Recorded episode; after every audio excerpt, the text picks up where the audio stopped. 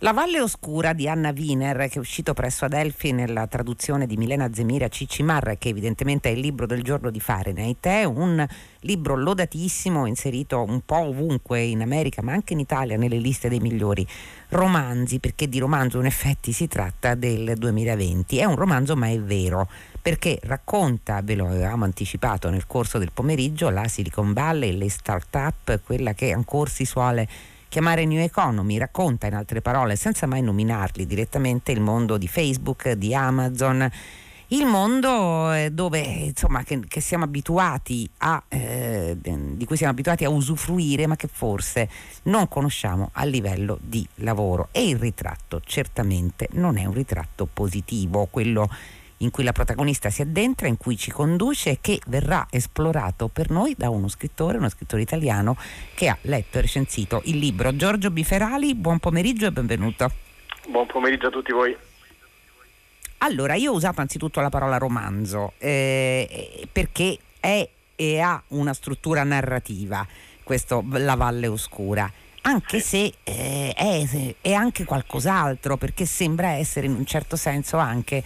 un documento d'inchiesta sulle condizioni di lavoro. Non sono le condizioni di lavoro, questo lo diciamo subito, non parliamo di schiavismo di chi lavora nella realizzazione, diciamo, dei grandi progetti delle multinazionali, cioè non è in Amazoni il libro che denunciava appunto le condizioni dei lavoratori di Amazon, o appunto tutti i documenti che ci sono stati su chi è nella macchina vera e propria. Questa racconta qualcos'altro, cioè il mondo dell'economia, la grande illusione, ma anche la grande ricchezza dei giovanissimi che si trovano improvvisamente in una start-up, miliardari a 20 anni. Come lo definirebbe lei, per cominciare? Intanto sono d'accordo con te, Loredana, sul fatto che si può definire romanzo,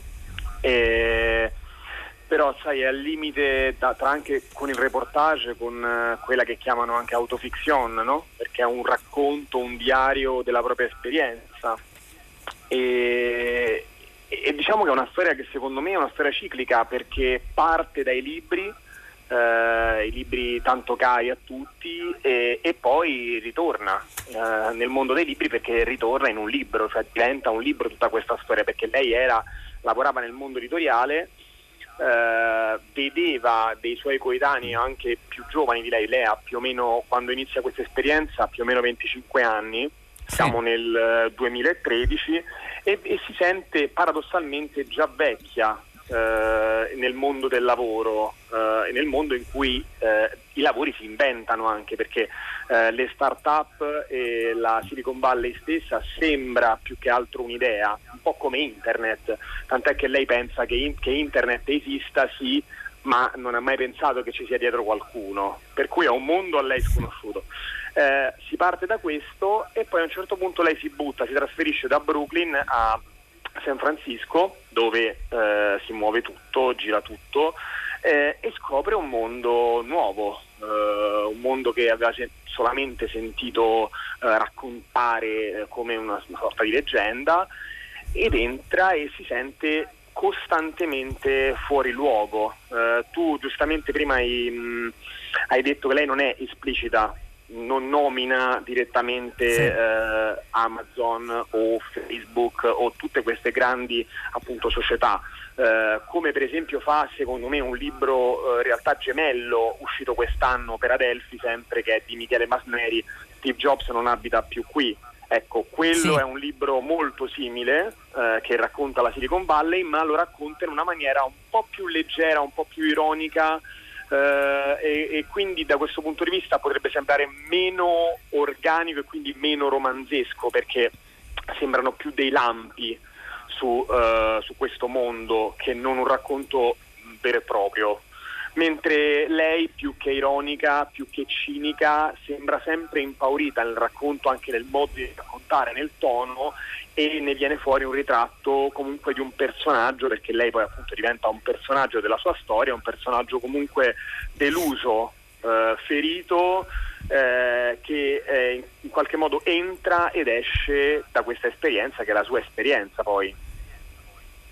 No, quello che è interessante è che iniziano anche degli scrittori e scrittrici giovani a raccontare quella che è una piccola grande disillusione verso questo grande sogno, come ha detto giustamente prima di iniziare questa avventura lavorava la protagonista, voce narrante e autrice di questa storia, in un'agenzia letteraria, ed era circondata da un mondo, diciamo, da un mondo raffinato, anche un po' snob. Quindi nelle prime pagine lei ci dice: sfogliavo vecchi numeri di prestigiose riviste, giocherellavo con le bacchette, pizzicavo le corde, uscivo con uomini che fabbricavano libricini fatti a mano o mobili in legno grezzo, acquistava cose di altri tempi, un vecchio giradischi, una pila per un orologio, mi rifiutavo di avere un microonde. Quando cominciano a suonare appunto le sirene delle start-up, non sono solo sirene di ricchezza, è anche appunto voler essere in un mondo che si sta aprendo, che si sta prefigurando come nuovo e straordinario. Beh, insomma, comincia subito a capire che c'è qualcosa che non va. Nel primo lavoro che trova viene convocata perché stanno realizzando un'app per la lettura, sostanzialmente. Ma in una delle riunioni con l'amministratore delegato lei scopre due cose: che la app non serviva tanto a leggere quanto a far vedere che eri il tipo di persona che leggeva, e quindi farti considerare un lettore, e poi che l'amministratore delegato aveva scritto Hemingway con 2 M, che forse comincia un po' a aprirle gli occhi anche sul suo ruolo. Cioè, lei pensava di essere stata chiamata perché sapeva qualcosa di libri, poteva, si diceva, no, essere il ponte fra due mondi, la nuova e la vecchia guardia. Non era così, e non è così, temo. Non è così perché lei si sente, diciamo, umiliata fin da subito, vede il colloquio di lavoro, e questo poi saranno tutti così i colloqui di lavoro, che hanno un carattere quasi punitivo, dice lei, perché sembrano degli esami continui, appunto, in qualche modo destinati a umiliarla, perché sono dei test attitudinali, quasi test di Lorschak, insomma, per la stranezza, e quindi c'è un sadismo, vede un sadismo dall'altra parte, oltre che a un maschilismo imperante, perché in tutte le società per cui lavora la percentuale delle donne è molto molto bassa. E soprattutto sembrano trattate come immagini e non tanto come persone. Quindi a lei dice che in questo ambiente non interessa proprio il background di una persona, quelli che sono i suoi interessi, quella che è la sua esperienza. È più che altro tutta una grande facciata, e quindi questo diventa a un certo punto,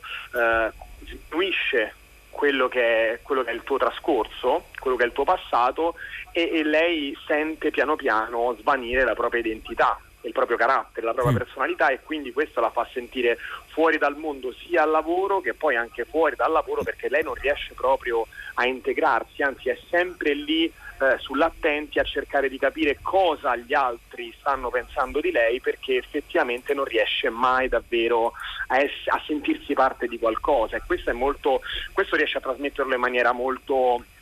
diciamo, molto efficace al lettore. Parla di meritocrazia, perché effettivamente è una meritocrazia paradossale, perché è un'ossessione per tutti, ma allo stesso tempo è un paradosso, visto che le aziende, appunto, per cui lei lavora sono piene solamente di maschi bianchi, quindi è una meritocrazia molto molto particolare. Entra in un mondo in cui anche si guadagna tantissimo, e addirittura scopre a un certo punto, cosa che ha fatto impressione anche a me, devo dire, che 3 milioni di dollari per far partire un progetto sono pochi. E quindi qua si parla di cifre, dicevi bene tu all'inizio, noi non stiamo parlando di lavoratori sottopagati, di Glover, di Rider, qui parliamo di un mondo comunque di privilegiati, che la stessa autrice è privilegiata, e lo dice lei stessa. Lei dice di venire da una famiglia ricca che in qualche modo l'ha sostenuta e che la riesce a sostenere ancora, quando lei sta cercando di capire quale può essere la sua strada. A un certo punto diventa indipendente, e nel momento in cui diventa indipendente dai suoi genitori è il momento anche in cui smarrisce, perde la propria identità, perché sì, può arrivare a guadagnare 100.000 dollari l'anno, il problema è il come, arriva a guadagnarli, per cui è tutto molto strano, arriva a contatto, cioè lascia il mondo dei libri, lascia il mondo della carta, lascia il mondo in cui tutto in qualche modo è palpabile e arriva in un mondo in cui sembra tutto astratto, in cui sembra tutto concettuale, sembra tutto ideale, e è un mondo in cui si parla appunto di cose tipo di big data, no? Che sono cose sì, diciamo abbastanza non si sa cosa servano però devono essere, tutti devono averlo, lei dice. Sì, e per cui è strano, è straniante, questa sensazione lei la trasmette molto bene al lettore, anche l'intellettualismo che lei era abituata a vedere nel mondo editoriale, perché ce n'è, e insomma ce n'è in tutti i mondi editoriali, ma in tutti i mondi in qualche modo che hanno a che fare con la cultura, ecco l'intellettualismo lì arriva proprio a livelli molto bassi, perché lei dice che è un intellettualismo da forum, quasi, quindi nozionistico, per cui non c'è profondità in nulla nei rapporti umani, ma proprio anche nei rapporti di lavoro e nell'interesse nell'approccio culturale, per cui è una storia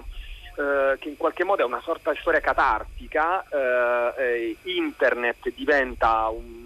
boomerang, perché lei entra, lo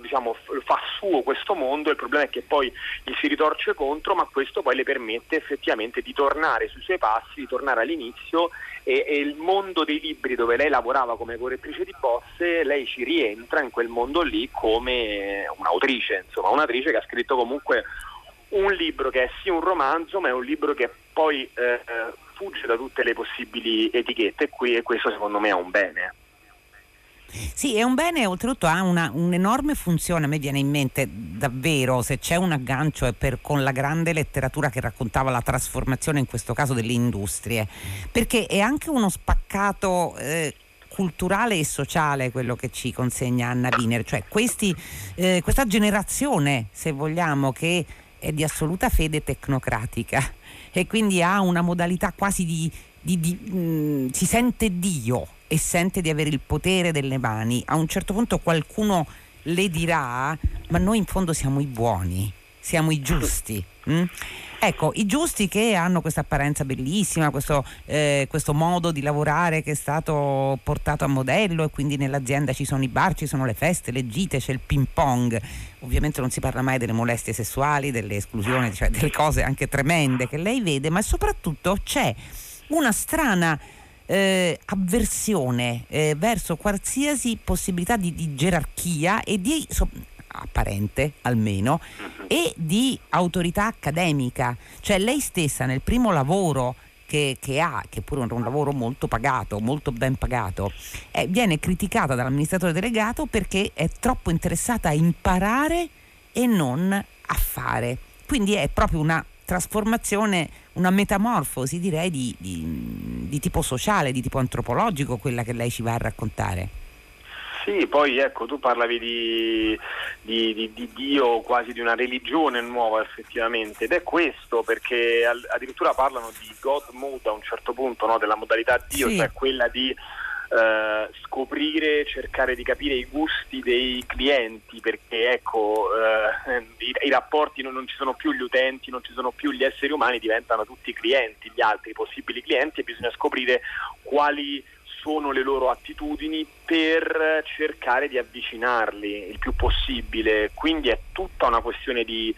interesse. È una cosa che mi ha lasciato, diciamo, molto perplesso. A un certo punto lei arriva a dimostrare con questo racconto, dice il tempo per me passava senza lasciare traccia.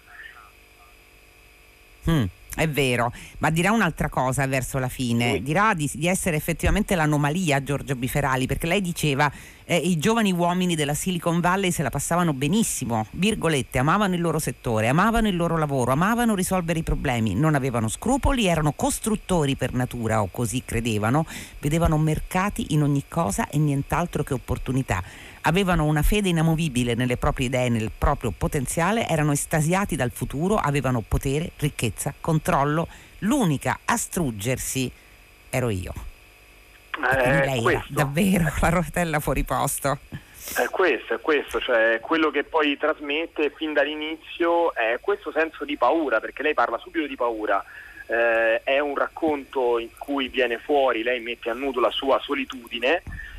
una frustrazione che secondo me è una frustrazione condivisa da tutti i personaggi di questa storia. Sì,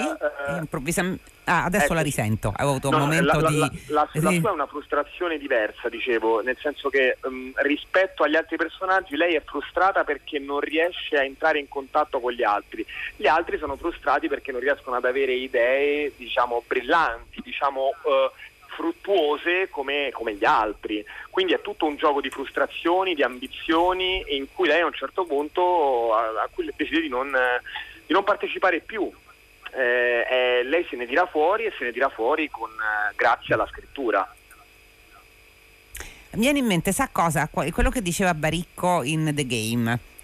quando diceva sì, noi siamo chi ha diffidenza nei confronti del mondo della rete, soprattutto appunto nei confronti del funzionamento delle grandi multinazionali, non tiene conto che fin qui sono state dominate da giovani ricchissimi tecnocrati. Chissà cosa succederebbe se un giorno finalmente andassero nelle mani degli umanisti. Adesso non so se il passaggio sia Giorgio Biferali così semplice, di certo questa assoluta, totale incapacità di considerare la parte umana, ecco, di questo lavoro, di questo enorme lavoro, di questo impero, è impressionante. Non a caso c'è la fotografia di un automa nella copertina della versione italiana, devo dire molto bella, peraltro. Sì, molto bella e molto inquietante anche, è una copertina molto efficace che ti dà l'idea della disumanizzazione che porta e che comporta tutto questo mondo, e quindi noi siamo finito il libro, finita la lettura, arriviamo anche a pensare che quella della copertina è l'autrice stessa. Poi chiaramente capiamo che si tratta di un esperimento, si tratta poi anche di un'opera d'arte, di uno scatto fotografico, però è quello che fa questo mondo, quindi in qualche modo ti fa dimenticare di te stesso e, come dicevi bene tu, ti fa dimenticare la tua umanità, anche perché a nessuno importa dell'umanità in questo mondo. Del resto però non tutte le cose vanno benissimo a questo piccolo gruppo di giovani semidei, sostanzialmente ricchissimi e non innocenti, questo lo dirà Anna Wiener, erano troppo grandi per usare la scusa dell'innocenza, dell'arroganza sicuramente, dell'indifferenza altrettanto, dell'autocompiacimento, lei dice endemico, è come se fosse, fermiamoci un momento su questo, è come se fosse una vicenda generazionale anche, cioè se come se tutto questo gruppo di giovanissimi imprenditori, ecco, fosse autoriferito e totalmente estraneo ai sentimenti del mondo esterno. Ma su questo è così, perché poi un altro paradosso di tutto questo mondo viene dal fatto che diciamo questi giovani, questi neogiovani, giovanissimi, si muovono guardando gli altri, ma allo stesso tempo poi si chiudono proprio perché vedono solamente quello che possono fare loro, che magari, che secondo loro non è mai abbastanza, quindi appunto da lì veniva quel gioco appunto di frustrazione e ambizione. Ma secondo me il meccanismo e la dinamica in generale di internet, quando poi si traduce in un social network, cioè spesso diciamo c'è questa solitudine, no? Questo egoismo, questo egocentrismo che ti impedisce, cioè un mezzo che in teoria ti permette di essere più vicino agli altri, ma che poi spesso come effetto ha quello di allontanarti dagli altri, quindi di farti vedere solamente il tuo mondo, e quindi sembrano tutti diciamo degli urli, delle campane isolate sui social network, dove ognuno dice la sua e poi lei parla, ecco, all'inizio se lei parla di bolla, perché poi ci sono un sacco di termini nuovi in questo libro, come era poi nel libro di Masneri, insomma io ho scoperto e ho imparato tanti termini, soprattutto inglesi, però in questo caso la bolla assume proprio questo significato qua, una bolla che è una bolla di cui parlava anche per Testonelis in Bianco, cioè una bolla che in qualche modo ti fa chiudere in te stesso o ti fa chiudere in una cerchia ristretta di persone che la vedono solamente come te. quindi da lì possiamo arrivare anche al discorso sul consenso, insomma, ecco, è questo. Certo, detto questo, lei si rende conto, alla fine coincide più o meno con l'elezione di Trump alla presidenza degli Stati Uniti, che insomma si era sentita inattaccabile all'interno delle mura del potere in una società in trasformazione, perché lei diceva era più sicuro stare dalla parte di chi sorvegliava che dalla parte di chi è sorvegliato. Non poteva reggere, no, almeno non per lei evidentemente. Poi i suoi ex colleghi, lei lo dice, questo è un po' il finale del libro, sono ovviamente diventati milionari e multimilionari e i fondatori sono diventati miliardari, quindi non so, il finale è aperto evidentemente, ma certamente è un libro che ci aiuta molto a capire come funzionano le cose e come potrebbero persino funzionare in futuro. Che ne dice? Sì, è un mondo che, devo dire, almeno per me è affascinante. Era stato affascinante anche quando avevo visto il film di Fincher, The Social Network, vedevi effettivamente un mondo, cioè, dove da una semplice vendetta di uno studente, no? di un college prestigioso nei confronti della sua ex ragazza, da lì inventava Facebook ed sembrava insomma qualcosa di molto strano, e lo invidiavo anche perché sembrava proprio avere una mentalità, una dimensione diversa rispetto a quella a cui siamo abituati, però poi allo stesso tempo anche molto spaventoso, perché tutti i racconti che vedo, che leggo, effettivamente c'è sempre come minimo comune denominatore c'è questa disumanizzazione, e quindi ci sarà un fondo di verità in questo. Quindi sul futuro, secondo me il futuro è un po' come quando guardiamo Black Mirror, un futuro è già adesso, quindi non so cosa possiamo aspettarci. Sicuramente sono d'accordo, da un certo punto di vista si potrebbero anche affidare ai giovani anche grandi incarichi, anche qui, non solamente nella Silicon Valley,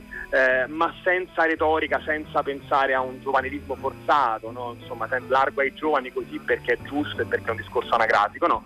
Secondo me è sempre bene ricordarsi dei rapporti umani e delle persone.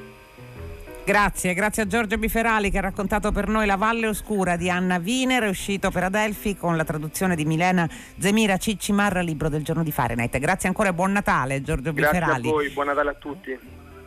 Allora, Fahrenheit si chiude qui per oggi. Saluti dalla redazione: Benedetta Annibali, Giuseppe Calaciura, Carlo D'Amici, Semilia Morelli, Clementina Palladini, Daniela Pirastu, Laura Zanacchi in regia, Susanna Tartaro che cura il programma, Gaetano Chiarella alla console. La linea, lo sapete, sta per andare a Luca Damiani per 6 gradi. Fahrenheit torna domani a Natale alle 15 su Radio 3. Come sentirete, tutta Radio 3 sarà diversa, saranno diverse le nostre musiche, le nostre sigle, le nostre parole nei 3 Natali del 3 volte Natale, appunto, che riguarda il passato, il presente e il futuro. Felice serata a tutti e buona serata di vigilia da Loredana Lipperini.